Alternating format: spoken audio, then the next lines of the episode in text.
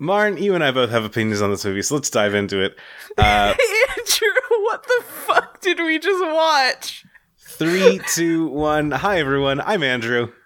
Hi, I'm Martin. And this is Meteorg Analysis, the show that's going to have a better title next time that it happens. Uh, we just watched the worst movie I've seen in a long time. I feel like I feel like we've been hyping up that we're gonna do an episode on this for so long. It's been like months since we said that we would do oh it. And boy.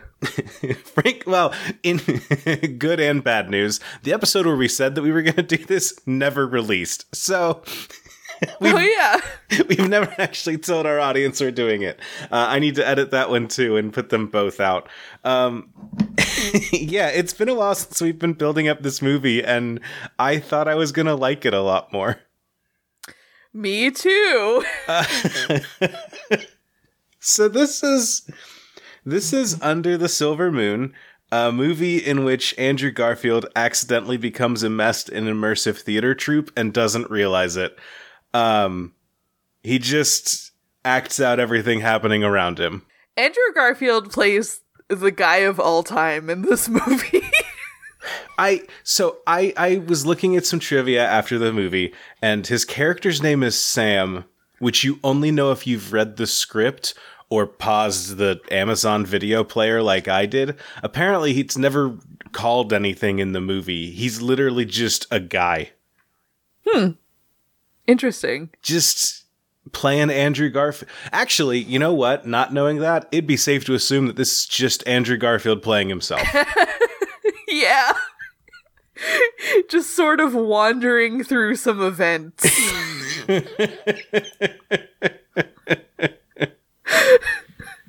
oh boy. Um. Alyssa described this movie as though every part of this movie is the middle.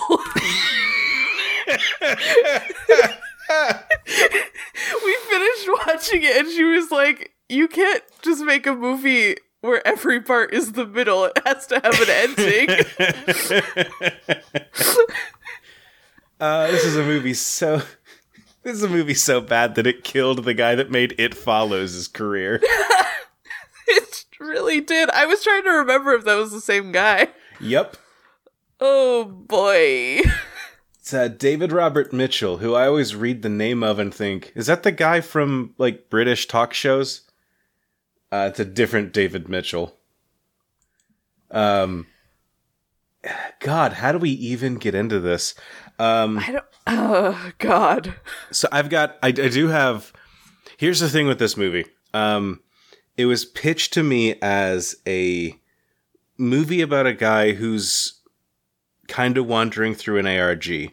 Um, which there are, you know, games where someone falls into a secret society beyond their means and has to follow clues and stuff to figure out what's up. This one's a little more explicit in that it is kind of like there are ciphers and codes and like puzzles that he solves along the way, which is why we covered it over something like I don't know, the Adjustment Bureau, which is just like Matt Damon gets in over his head, right? Um, Yeah. And so, like we did when we covered National Treasure, I took notes on the ARG in question to cover the ARG. The problem is that the ARG starts an hour into the movie that the main Yes. character actually sees. This is a two and a two hour and fifteen minute movie, uh, which is two and a fourteen minutes too long. Um, but it's also incredibly short, goes nowhere, and then it just goes to other things. Mm-hmm. So we'll cover the ARG when we get there in our coverage, but I was expecting it to be a much argier film, which is why we covered it in the first place. Well, there's also like codes in the film that aren't like acknowledged that are just there for the audience. Yeah, I was wondering about this. I I so I saw you linked in our chat that there are people that have like started kind of decoding those and they don't seem to be going anywhere major. So I feel like those were just kind of put in there to give the movie an argy feel and Yeah, to make like- it seem like there's puzzles around him literally. Yeah, they like they kind of lead to coordinates that don't really go anywhere basically. It's like a long string of codes that like lead to some coordinates. I know. That, so the main character in this movie, we should probably do like a plot summary at some point, but it doesn't really matter. Um, but but at one point he does like go on a rant about like feeling like maybe there is there are codes all around us for people, you know, for other people to find. Like what if there's secrets hidden in media that like if you know what you're looking for, you can follow them and find something deeper. Um, and in this scene where he's giving this monologue, he is rightly portrayed as a crazy man. Um, it doesn't help that he's sitting in a bath of tomato juice after a skunk sprays him. Um, but like he goes on this unhinged rant to which Ricky, Riki Lindhome looks back at him and is just like, "I'm gonna leave." Yeah. Um. So to me, like all of those codes that were around felt more like set dressing of like there's literally codes around this guy. There literally are these messages that he is mm-hmm. seeing and ignoring or not even seeing or seeing and not comprehending which to him is worse. However you want to read that. Yeah, no that that makes sense to me. But it is very weird that they're there and entirely uncommented on. I agree. But also don't mean anything to the audience. So Uh, yeah, it's it's a weird one. this is this is a very weird movie. We've I don't know that we've given away any spoilers so far, but uh, there's no way to talk about this in a way that doesn't give away what this movie's about. Um, and normally I would say so watch the movie before listening to this. Um, but frankly, I don't think you need to watch this one. I I think you can skip this one. Uh, it's like I don't know. This feels like every movie that came out like God, I was about to say 15 years ago, and then I was about to say when I was in high school, and then I realized that those are the same thing. Um, mm-hmm. That hurt to realize that mid sentence. Um, but this feels like every like indie dude movie that came out around that time about a guy who was aimless, except this one has like a puzzly coat of paint on it and a conspiracy involved and I think that the main character murders dogs. So that's where this movie's coming from. If you saw the movie about Ted Mosby trying to be a teacher, you've seen this movie. Like they're all the same indie film. Yeah, this one just has incomprehensible puzzles in it. Yeah, exactly. Uh, uh I have the Wikipedia page pulled open for this movie. Um, so should we just go through the plot summary and go from there and talk about what we thought of this film? Yeah, let's do it. Cool. Uh, I will start off. Uh, Sam is an aimless 33 year old in Silver Lake, Los Angeles, interested in conspiracy theories and hidden messages in popular culture, and uninterested in paying his overdue rent. I say I feel like saying interested in conspiracy theories and hidden media and pop culture is really underselling it, but you get it. Yeah. Um, the public is warned to beware the dog killer who's murdering pets. Sam meets his new neighbor, Sarah, who, despite having caught him spying on her, invites him over. The two get high and watch How to Marry a Millionaire, but when her roommates interrupt as they begin to kiss, Sarah suggests Sam leaves and they hang out the next day. The next day, Sam discovers that Sarah and her roommates have moved out overnight, and he becomes obsessed with learning what happened. He notices a strange symbol painted on his apart- on her apartment's wall, and he trails a woman from the apartment to a series of elite Hollywood parties, encountering a pop band Jesus and the Brides of Dracula, and a performance artist working for a prostitution ring of struggling artists. All seems connected, but Sam struggles to find any meaningful pattern. Uh, I don't think we need to go this in depth through the whole movie, but basically, this guy starts going to elite Hollywood parties, uh, and then he learns that a billionaire who is based on Richard Branson, basically. Um, he this guy was reported missing near the beginning of the movie, and then he learns that uh, this guy, uh, his car was found on fire. He burned to death alongside three women with him and he sees that the hat that Sarah was wearing at the, was at the scene, and a small dog similar to hers was found dead at the scene. So um, he's pretty sure that she's dead. The rest of the movie is basically Sam trying to track down what happened to this girl, and along the way he finds a bunch of clues embedded in um, the band's music as well as. Uh, I mean, that's about it. That's kind of the only clue that he really finds, huh? He just kind of follows things, and people talk at him and say that he doesn't understand anything that's going on. And he finds out it's a secret billionaire plot bent on letting bored billionaires die in a tomb with women around them. Yep. And then he goes home and gets evicted and he's like, "Well, I can't even watch music any or listen to music anymore." Um because of a couple of scenes that we will get to. Uh But yeah, also there's a serial killer and or cryptid wandering around killing people in an owl mask that is entirely unrelated to the pet killer. That's just a thing that happens in this movie. Yep. At one point, Sam points a gun at it and it goes "Burp," and then runs away. That's the last we see yeah, of it. the the owl lady. Uh huh. So yeah, um, there's our overly brief plot synopsis. Um, God, how do you even talk about this movie? Well, it wasn't great. uh, this movie, it's a weird like. I guess there's two parts of this movie. There is the opening part of the movie is a very it's it's like the first hour of this movie is just Sam kind of wandering around asking a couple people if they know this girl.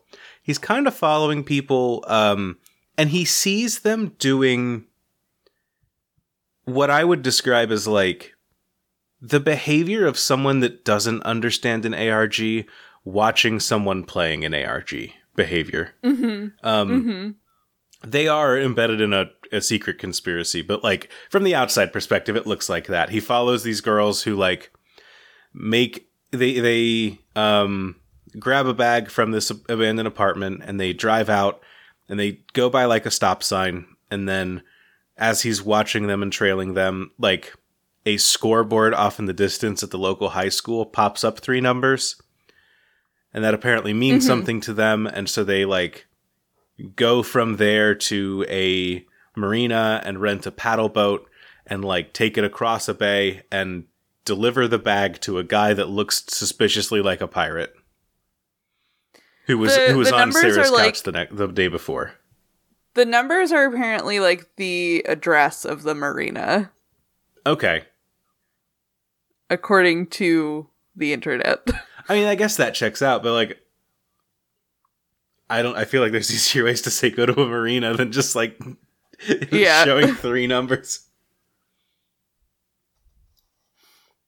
So then from there, Sam is like, well, I'm gonna try and like he follows them to a party and they one of them kicks him in the nuts and leaves when he asks about Sarah. And then uh from there, it's just him kind of trying to figure out how to find more of these parties. I guess he has a friend that was at one of them. Um, he wants to learn more about the musician. He wants to learn more about the people around. Um, he goes to a concert the next night uh, where he learns a little bit, but nothing really. Nothing really of substance. That's kind of the movie. Is Sam goes to a scene and kind of learns something, but not much of substance, and then the scene ends. Um, with him being sad and having to go somewhere else, or we see a naked woman. It's one of the two. Sometimes both, but like there's a lot of nudity and this movie's weirdly horny for a movie about an ARG. it, yep, it sure is. Um yeah, uh and so oh, from there he meets a guy that is writing a zine called Under the Silver Lake. That in hindsight, I'm not really sure how ties into the plot overall. He's just a weird paranoid dude that has a cereal box. Yeah, it like tr- vaguely tries to explain like the motivations behind the dog killer, and then it sets up the owl lady. But that's pretty much it. Yeah, it's it sets up basically this this zine is like I bet I know what's up with this uh the dog killer. There was this old actor who was who killed dogs because he was upset. I guess by dog actors getting more roles than he did. I think was the story. Um, and so he took it out on dogs around him.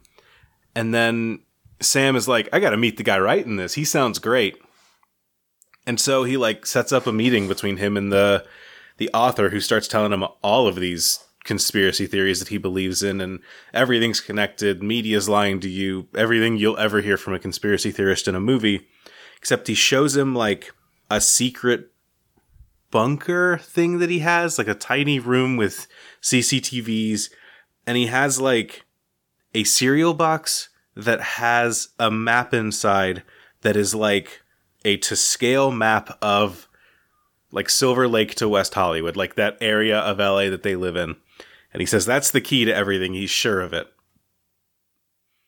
Sam's like, all right, whatever, guy. Uh, you're the weird dude from Lost. I'm not sure that I believe you. Um, and then they kind of go on with it. Later, he he gets killed by an owl serial killer, so nothing really comes from him. Oh. So much of this movie is like people tell Andrew Garfield information and then you never see them again.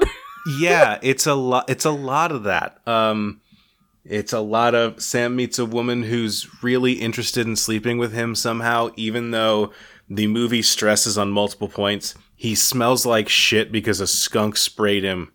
Um, everyone that meets him says, "You smell like shit. I'd love to fuck you," and it's like, yeah. maybe I'm out of touch. I don't even think Andrew Garfield smelling fine is super attractive.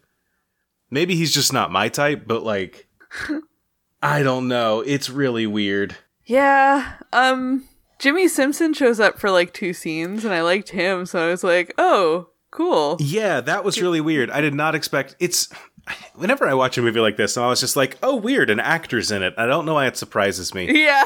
Um but yeah, he pops up and I was just like, "Oh, you." The the guy from uh the guy from Always Sunny. Um who has a name and I've seen him in other things, but I can never think of him as anything but that. Uh one of the one of the the Poils is that their name? I don't know. yeah. I I mean I know him mostly from Westworld, which I really like him in. Yes, that was yeah. He's also in Always Sunny. that was the that's the one where I watch and I was like, "Oh, you're in this? You you can do other He's- things?" He's like really good at it too. so along the way, Sam, this is there's like one bit of this that's kind of interesting to me, uh, but I think it falls apart when you think about it for a minute. Um, but he, he here's the ARG. I took notes.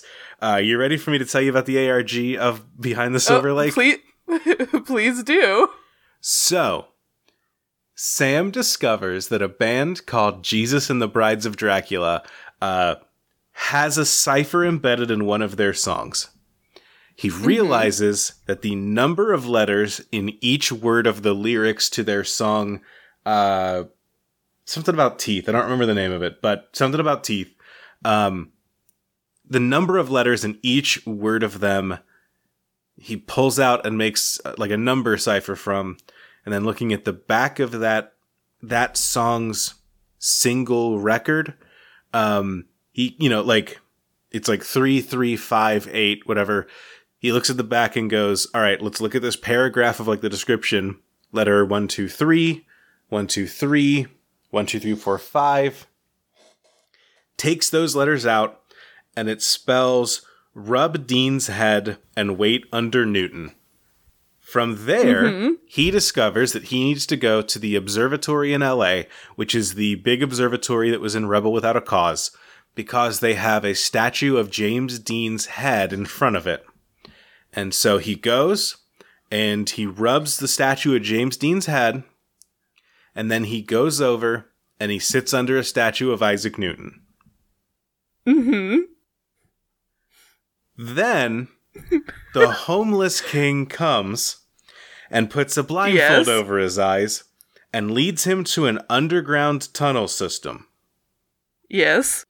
I did say that this man is named the Homeless King, is how he describes himself in this movie. Mm-hmm. From there, he finds a room that, with like Egyptian hieroglyphics over the door and goes inside, and there's like. It looks like an unfurnished studio apartment that's about to get set up. There's like a bed in plastic wrap and some stuff in plastic and like or like maybe even a film set where it's like it has to be built yet. Um he says it looks like a bomb shelter, but you know, it looks like just like a, an unfinished room basically. Um and from there he climbs up some tunnels and ends up in the back room at a grocery store. Those are all of the puzzles and solutions in the Under the Silver Lake ARG for now. Yep. Because we need to spend more time with Sam, watching him go to parties and talk cryptically with people. Um, he he calls Jimmy Smits and he's like, "Hey, I need you to take me to a party. Uh, I need to talk to like, I need to talk to Jesus uh, from this band." And he goes, "Okay, let me take you to this." Uh, let me take you to this chess party that the guy apparently throws. And luckily, every character in the movie was invited to this party. And so uh, he goes, and when. So Jesus goes to the bathroom at one point, and uh, Sam pulls him off the toilet, and we get a weirdly long shot just looking at Jesus's shit. Just in the toilet, just kind of focusing on it um, Mhm. as Sam is interrogating him and questioning him, and he's like, uh, you know, why the fuck did you put a code in this song? What the fuck does any of that mean? Uh, why is this happening? What's going on? Uh, Jesus is like, I don't know. I didn't write that one. Uh, some anonymous songwriter wrote that one. I couldn't tell you that who wrote that one. And Sam discovers that like basically any song of this band that was actually like a hit uh, was written by some anonymous songwriter. Uh, none of them were their actual music. And so he remembers that um, one of the people who uh, def- just definitely wanted to sleep with him real bad uh, mentioned to him that she went to a party at a songwriter's recently where they had this whole neighbor, like a whole gated community used for this party just to like wander and have fun and basically just like rich people immersive theater exhibits, I guess. Yeah. I- I, I I don't know what to call like three fourths of the things that are in this movie because they're technically called parties, but like everyone involved in them is just kind of like pretending they should be there. You know what I mean? yeah. Um, Yeah. Yeah. so basically he goes and finds her again and he's like hey can you lead me to that neighborhood can and i want to figure out what's up and she shows him where that neighborhood was and i guess he goes in and finds the biggest house around um and that house belongs to uh the songwriter is all that they call him in the movie uh in my notes i have Sam completely breaks kayfabe and goes behind the game to meet the game creator and commits the single worst act of game jacking I've ever seen. So, um, this scene was. I had actually seen this like as an isolated clip before I watched the rest of this movie. oh yeah, yeah, I think it was just like in a video essay or something, or like an article that I was reading. gotcha. and I was like, wow, I'm really interested to watch the rest of the movie that this is from. This is the one cool scene. yeah, it's literally the one cool scene in the movie. Yeah, Google uh, Under the Silver Lake songwriter scene. Um, so yeah, uh, basically he meets with this songwriter who spends the entire time that they're talking playing a medley of songs on his piano that is like implied to be songs he has written with the with the purpose of spreading this message and sending out these codes and doing this thing. Um, and it includes like it includes just like a, a bunch of popular music. Uh, Backstreet Boys are in there. Um, a bunch of hits from like the 80s. Um, just music from all over. At one point while they're talking, he says that he wrote Ode to Joy, uh, Yeah. which like, and this dude has like so much makeup and prosthetic on this actor's face that he looks very uncanny. Uh, almost to the point that he looks like the dude from I Think You Should Leave. Yeah, it's like it's like a like a younger actor. I mean, not like younger, probably like 30s or 40s, but like in an just like an incredibly gross amount of prosthetics. Yeah, it's like this whole movie wants to be surreal. This is the only scene that like really hits surreal for me because it's like this is a fake person who is talking to you as if he is like ageless and timeless and like does not stop playing this medley of songs as he's talking to you and explaining that like every hit song that's ever existed he wrote. Mm-hmm. And all of them were about spreading his codes to other wealthy people. And he basically goes in and he like the thing that he's taunting Sam with is like any song you've ever taken solace in or felt comfort from or heard and thought I wish I was a creative person doesn't matter because they're not for you. They are all for the purpose of me and my people spreading our message to each other and sending our codes and like doing all of that. We control the songs that are happening. You all can't break in. It doesn't ever actually matter. All this is is just a way of us furthering our own power into the future. Come and sit down. Here.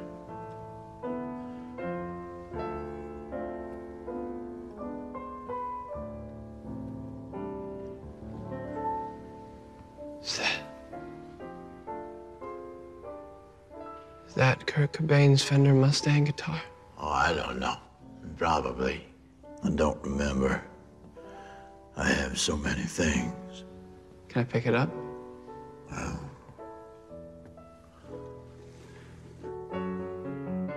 I don't always worry what the message is. I just pass it along. I slip it between the notes, hide it away from people that know it's there. You're saying you've done this before? Codes? I wrote the music your dad grew up to. Half of what you sang along to as a kid, and I'm still doing it. And these teenagers are dancing to my music. I want it that way. Tell me why. You're telling me there's hidden messages in old pop songs? Movies, television shows, everything you know. Why? That's pop culture, isn't it? Floats away like tissue paper. I blow my nose. I find a used Kleenex, I recycle it, and there is your wedding song. Here it comes. I want to know what love is. and I want you to show me. What are the tunnels for? Is there gonna be a war? Oh, hell, I don't know. I'm just trying to make a living, earn a few dollars. which on one hand is very cool, and on the other hand is also like, damn, this screenwriter just found out that corporations are behind pop music. like, Yeah. there's a bit of that that's just kind of like, no shit, buddy. Like, um, Sam doesn't like this though, so he grabs Kurt Cobain's guitar, uh, which smells like Teen Spirit was included in that thing, and uh, Sam's a big fan of Kurt Cobain, and he's very mad to hear that the rebellious spirit of Smells Like Teen Spirit is actually fake and just part of the man. Um, and so he takes the guitar and just smashes this dude in the face. And in a scene that went on a lot longer than I expected, just absolutely craters this dude's head. I like I like the extended shot where you could tell it's like a paper mache dummy that they like put a bunch of fake blood in. Uh huh. Yeah, it like they cut back to it fairly often just to be like, this motherfucker's dead. He's empty inside, and uh, his face is cratered. yeah, but it's like very obviously like a paper mache head. Mm-hmm. Yeah, absolutely. I also love right before that the guy like pulls a gun and starts shooting at Sam. Oh yeah, and it's a revolver, so he gets off six shots, and then he's out of ammo. So he puts the gun down, and then reaches back under his desk and pulls out another gun. And having a character pull out a second gun is one of the funniest things you can make a character do. yeah.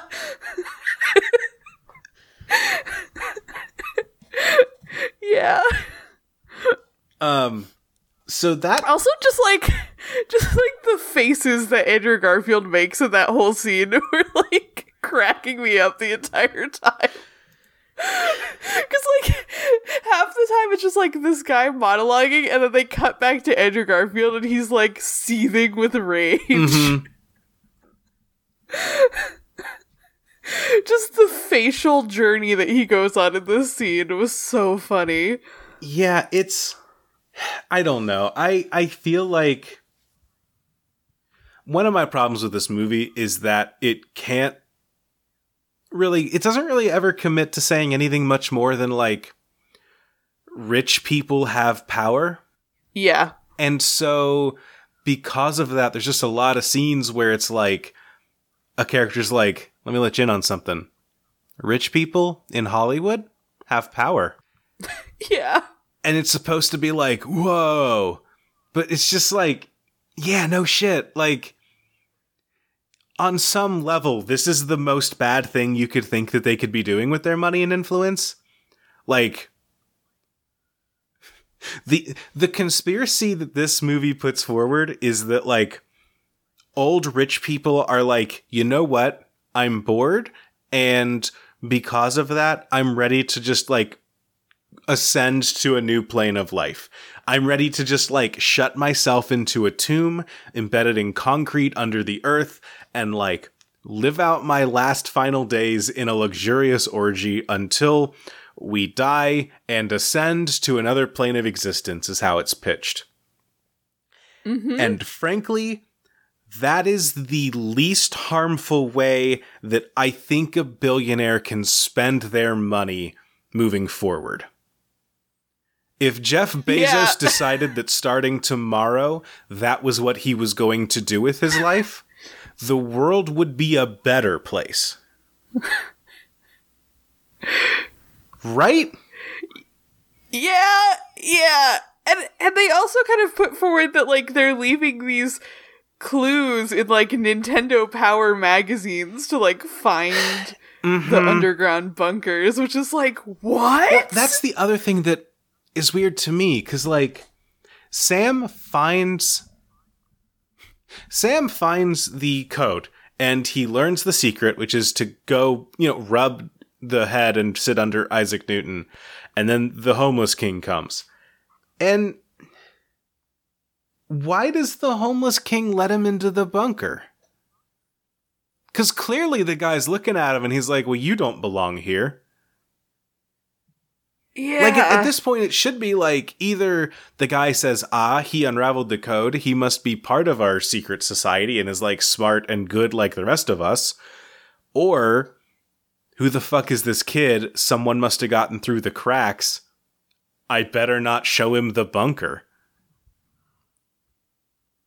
Like I feel like those are the two options here, right? it's so weird.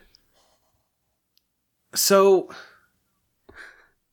So after that dope scene uh It, it goes back to just like it, yeah, it goes back being the movie that it was. exactly. Um, Sam goes back. Now he has a gun because he stole it from the songwriter, the second gun, and then uh, that's when he finds out that his his writer friend uh, supposedly killed himself.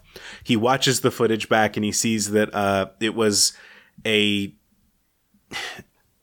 basically a cryptid that is a naked woman with a taxidermied owl head for a face who, or like Mask, who apparently comes into men's home late at night, seduces them, and then kills them.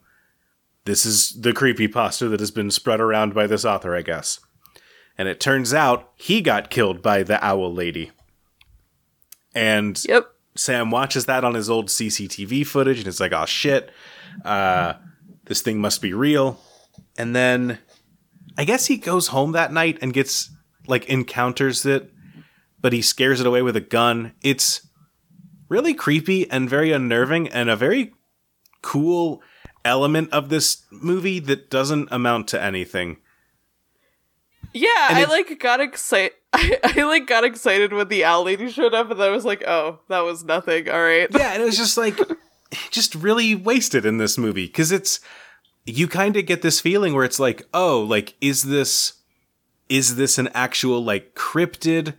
Is this a like uh like is this just like the world's weirdest hitman that this conspiracy has on hand? Like it, it kind of becomes like there it raises questions that the movie just does not care about not even doesn't care about answering, but just like doesn't care about questioning. Yep. And it's a shame because it's like I'm saying provocative imagery, which I realize means one thing about a naked woman, but like you know what I mean. Like it's imagery that's like spooky and cool and neat to see on film. And they just waste it. Yeah, it's like cool, but what what does it have to do with the rest of your movie? You're just like showing me images. Yeah. And so uh from there Sam goes to another Hollywood party and meets uh fake Jeff Bezos's daughter and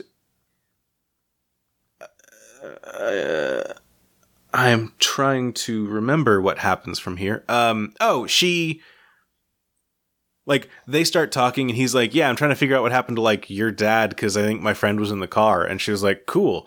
I'm also trying to figure out what happened to my dad. Let's go somewhere else and talk about this. And so they start to, they leave and we've we've talked about this a little bit. Um but like in the beginning of the movie one of the big things it set up is that there's like a dog killer running around LA right now. And yeah. in one of the first scenes of the movie, um Sam like comes across so he he's Sarah, this the girl that he's like wanting to find is a girl that he met he met once uh, after like spying on her at the pool and he knows she has a dog and one day he's walking home and he sees her dog outside and he just kind of pulls a dog treat out of his pocket and gives it to the dog. And I was like why does this guy have a dog treat? Oh this dude must be the dog killer. Our main character's got to be killing these dogs right Yeah, they like incredibly imply that he is, and then they just never make good on that implication. Like either way, really. Yeah, and then to to jump back to like now in the movie, they as he's walking with um this this other woman, she's they walk past like like a vigil to missing dogs basically. Uh like a a a, a fence that is just plastered with like not wanted posters, but like uh, uh lost posters, like missing posters for dogs. And she kind of makes a comment about it and she was like I don't know. They they they have some kind of conversation where uh she goes like she says like, well, you know, a person if a person's willing to kill a dog, they're probably willing to kill a person. And Sam's like, well, I'm not sure about that.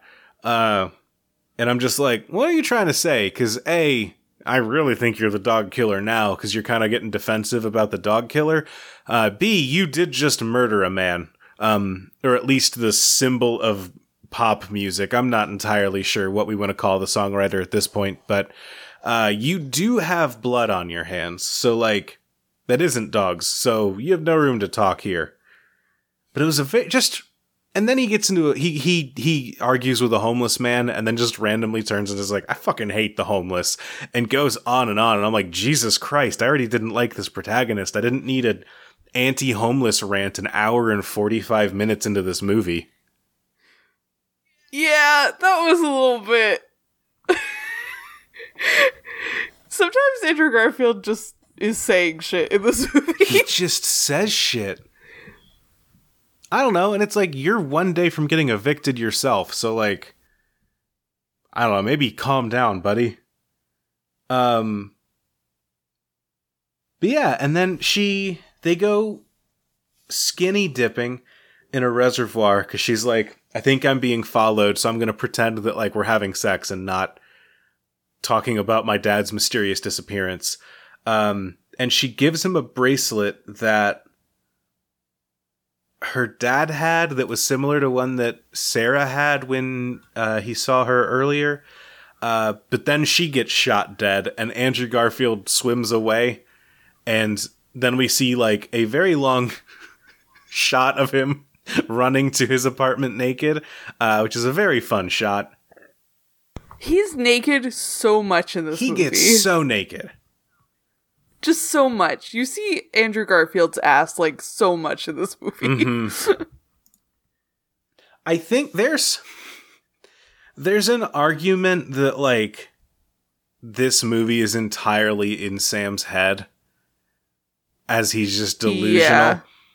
And I think that like the biggest argument for that is that like the most important things in this conspiracy are the music that he likes and the Nintendo power that he collects.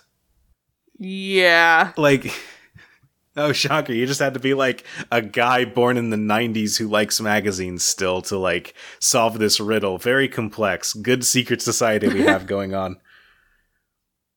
Okay i wrote this one down too because i figured this is i don't know how you even frame this in arg terms but this is he stumbles upon a similar arg created by the arg creators that's unrelated to the other arg that he's tried to solve I think that's the metaphorical through line. Uh, but I have uh, Sam finds another clue, which is a map marking for a Zelda map that's disguised as a chess move. On the bracelet, it says like G6 to H8, which is a move that a knight can move in chess.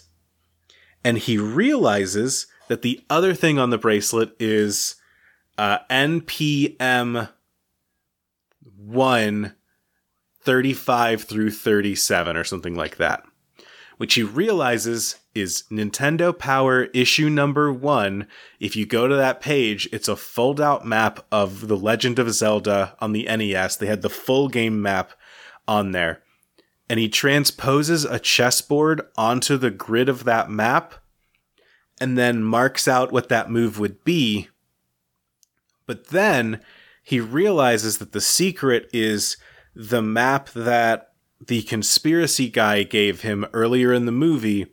He folds the map out, and it's the perfectly the same size as the Nintendo Power map. And he realizes that um, it's saying to go from one spot to another, uh, from from somewhere to Mount Hollywood. Uh, he goes to check that place in Google Maps, and it looks like a satellite image isn't available. Um, so he goes, "All right, time to go and find the spot that this is going to." Which I don't know why Nintendo Power is needed for this puzzle, because I assume that every member of this cult gets their own secret serial map, right? I guess. So I don't know why you need to go to Nintendo Power Magazine to go from there to the serial map, but you know what? Here we are.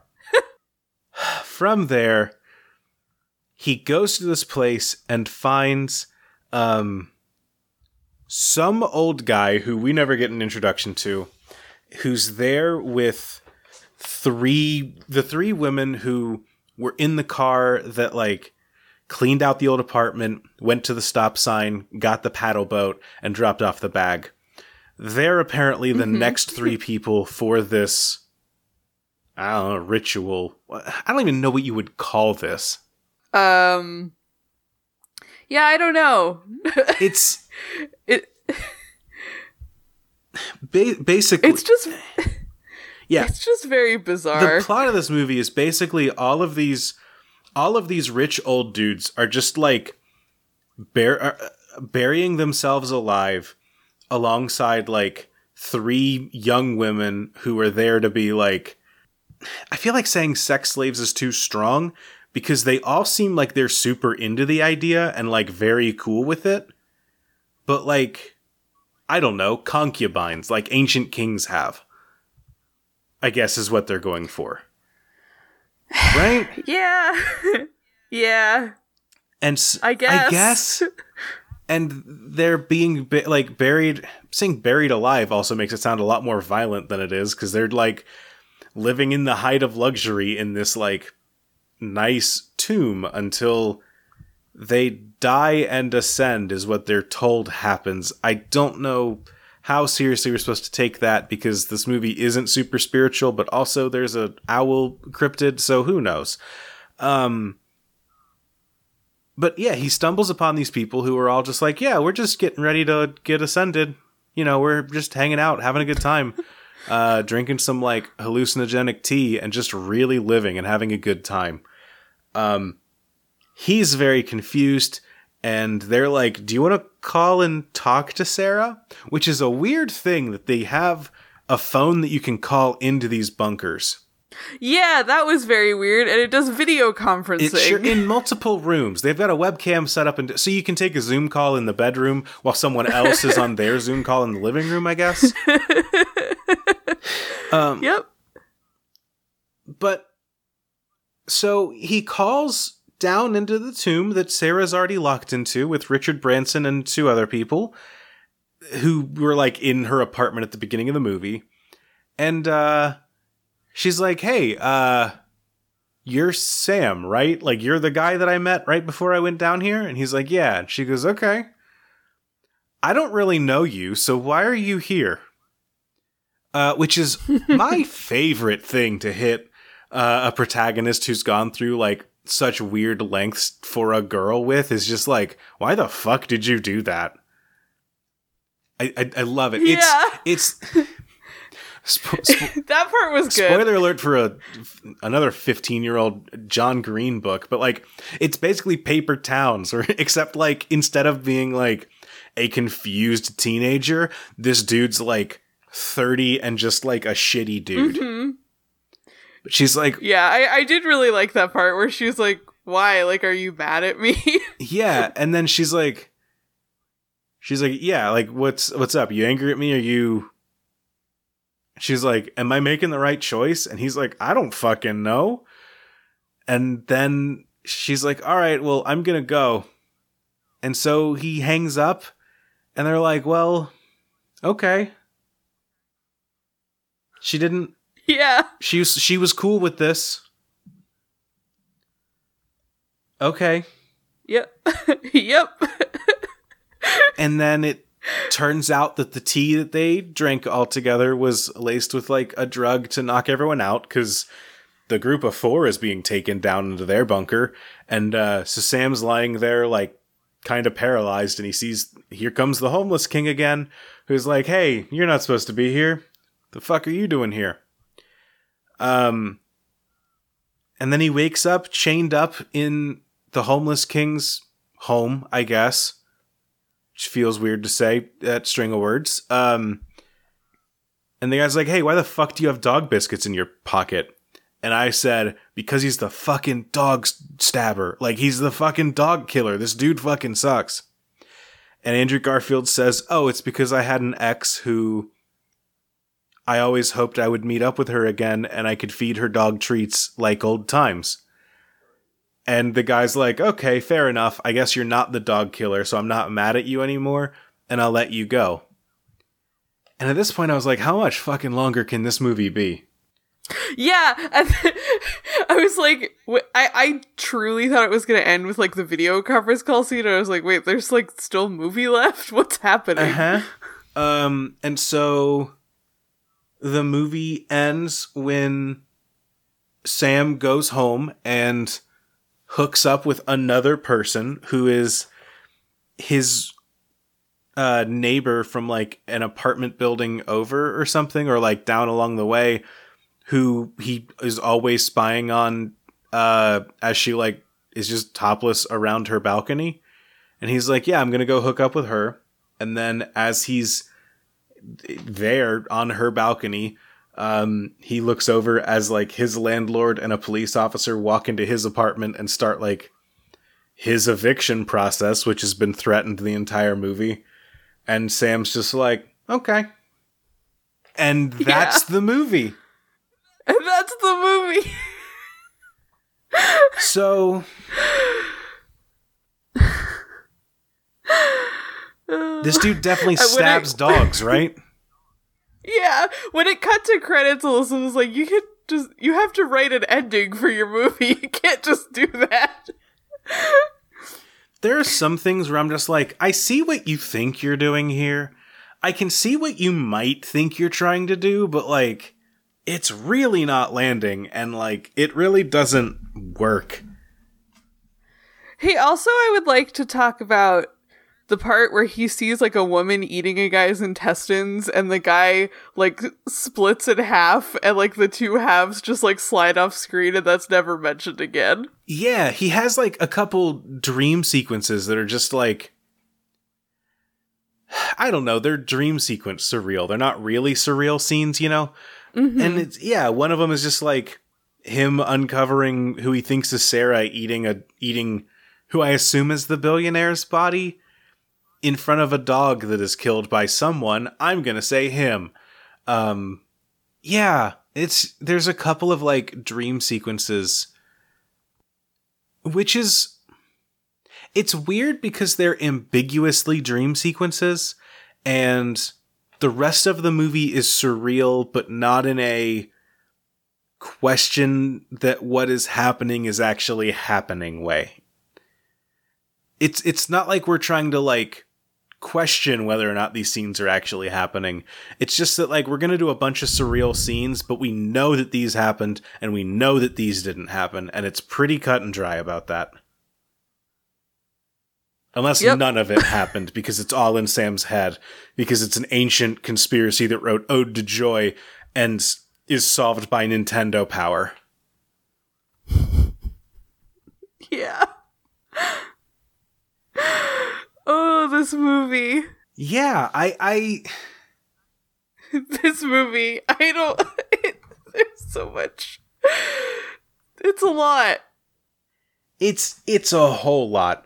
Um I I googled I started googling the movie uh when I was done watching it and one of the first things that popped up was like I don't know, you type in you type it in and it says ending explained because that's how the internet is now. Um but someone said ending explained Reddit and I was like, "Oh, I definitely want to see how Reddit interpreted this movie." Um yes, please. The subreddit for this movie is insane. I saw a lot of people that were just like, "This is my favorite movie." I put it on in the background while I'm doing other shit. Uh, this movie's great and so meaningful, and I'm just like, Jesus Christ, are you all okay? Probably not because Yep. you're pretty actively on Reddit, but like, I don't know if you're if you're involved in Under the Silver Lake Reddit, like, you can make better choices. The Digimon card game's really good. I promise you, it's a way better way to spend your time. Yeah, this like this movie has like a really dedicated subreddit that is like we're gonna decode all the mysteries of this movie and like solve all the all the clues and like find the deeper meaning and it's like great you've you you solved like the six ciphers that the director put into this movie as like easter eggs Yeah, like there's nothing else i promise not even the east, not even the director. The set designer got bored and was like, "You know what? I'll put Morse code on a chalkboard." Done. That that's that's the extent of it. And and that I don't know. It's weird because that almost takes away from the movie because it's not like the main character talks about seeing like er, or not even he doesn't even talk about seeing messages and stuff. He's just like, what if there were weird codes and messages and stuff? We're told that things mean one thing, but what if that's like only for us and there's more for other people in these things? And it's like, well, you're already blatantly ignoring the codes that are in front of you. Like there, there, there is stuff that you're actively not seeing, but it's not even hidden. I don't know. I feel like that takes away from his entire like idea and motivation. I don't know. I don't know either. Man, this movie.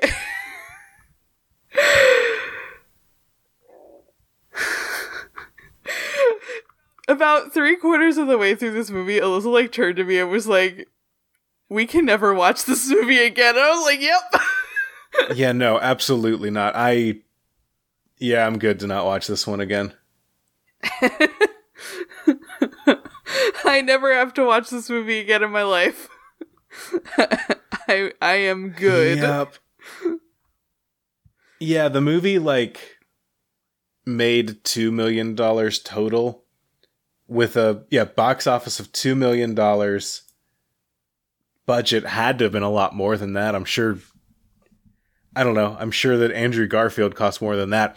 Topher Grace is randomly in the movie. Yeah. Oh, Alyssa also, I was trying to remember the other thing she said that I thought was funny. She described the songwriter as as a John dies at the end villain. A hundred percent. Yes, absolutely. God, absolutely. I didn't I didn't think about that, but you're absolutely right. I couldn't I couldn't not look at him and just think like, I got too much fucking shit on me. Like he yeah. he looks like he looks like that I think you should leave sketch. God, I don't know. Worst part of and I don't know. Worst thing this the worst sin this movie commits is wasting Riki Lindhome because she's incredible and she's just like yeah. the boring girlfriend in this movie, and it's like Jesus Christ. How you dating Riki yeah, Lindhome and squandering her because she's great. Yeah, again, there are like so many good actors who show up for one scene, like tell Andrew Garfield a piece of information, and are like, well, bye. Yeah. Mm-hmm. You'll never see me again. that was my only contribution to this movie. I just, this guy, my experience with this movie is that there is a guy that walks up to, uh, just walks up to him at one point and he looks for all intents and purposes like he's homeless and he's wearing a crown. And Andrew Garfield says, Who are you? And he says, I'm the homeless king. yeah. And I was like, you know what? I'm good. I'm done. Um, when we started recording this episode, I I had like in a in a different like Discord chat, I I just wrote under the silver lake, what the fuck was that? And a bunch of my friends have now been reading the plot synopsis on Wikipedia. Uh-huh. I keep getting messages that are like I just keep reading and it doesn't make sense the more I read. Mm-hmm. This sounds like they just pulled twists out of a hat. I'm I'm gonna put I will put the songwriter scene in the show notes.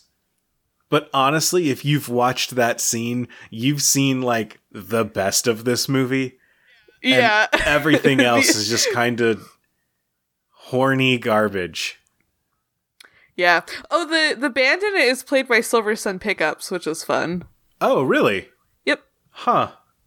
Silversun Pickups is a way better uh a way better band name than Jesus and the Brides of Dracula. Silversun Pickups is good. I like them. yeah. But again, like they show up for two scenes. So was like great. Mm-hmm. and in one of them, we just see a, a literal pile of shit for an extended shot. yeah. Oh. Yeah, I I don't think I have anything else to say about Under the Silver Lake. Other than again, it's I- bad. don't watch it. Yeah, if you've listened to this podcast, you do not have to watch the movie, I promise. Uh-huh. Also there also there are like so many unnamed women characters in this movie who only show up for like two scenes that I started to get them mixed up. Mm-hmm. No, it's like, uh, are you um short haired boob lady or are you long haired boob lady? Yeah. Um No, it's it's and it's like I don't know, like literally every actress in this movie is a hooker. So it's like I don't know. It's just like, is this really all you see like Hollywood as? Is just like, oh yeah, rich people get to pay to have sex with as many women as they want. Here we go. can't be an actress without being a hooker. And it's like, I feel like you're trying to say something about Hollywood, but I think that you're just like truly dropping the ball here. Yeah, and it, it literally got to the point where like one of the the actresses would show up and Alyssa was like, "Which one is that?" I was like, "I have no fucking fucking idea." Yeah, it yeah. Mm-hmm. Uh, um, I'm looking at my list and You got any good I movies realized.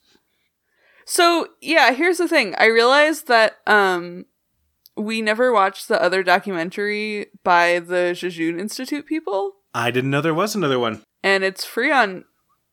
Yeah, in Bright Axiom, and it's free on Amazon right now.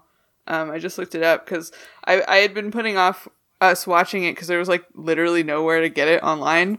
Um, but it's now free out on Amazon, so we can watch that. Because to tell you the truth, the whole time I was watching this movie, I was like, I wish I was watching the Jejune Institute documentary. I missed that one.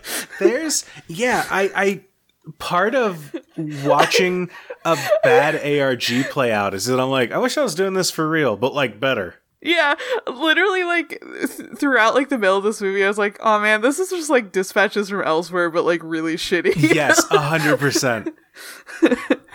I I did yeah, I was like, man, Sam came in and she was like, So what's this about? And I was like, I don't know. We're forty minutes in and I don't know. A girl's missing.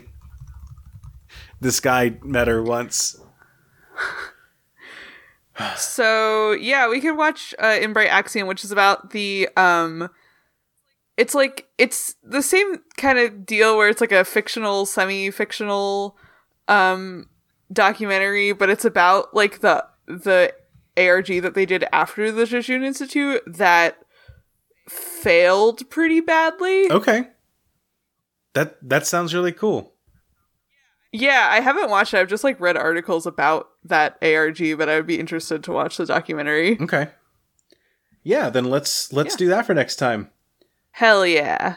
Hell yeah. Uh and the good news is uh it sounds like we're done and we've only put an hour and 4 minutes into this, which means that we have saved you over half of the length of Under the Silver Moon. Oh my god, it's so fucking long. It's the longest movie I've ever seen.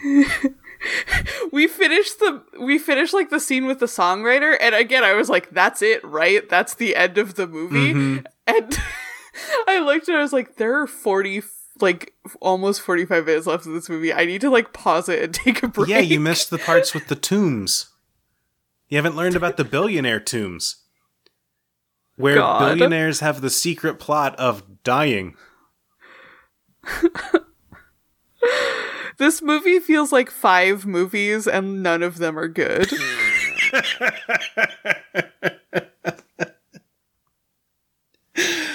Oh boy. On that note, thank you so much for listening to Meaty Arg Analysis, uh, the show that we promise is going to have a better title next time, and the show that we promise is going to have a next time. So, on that note, good night, everyone.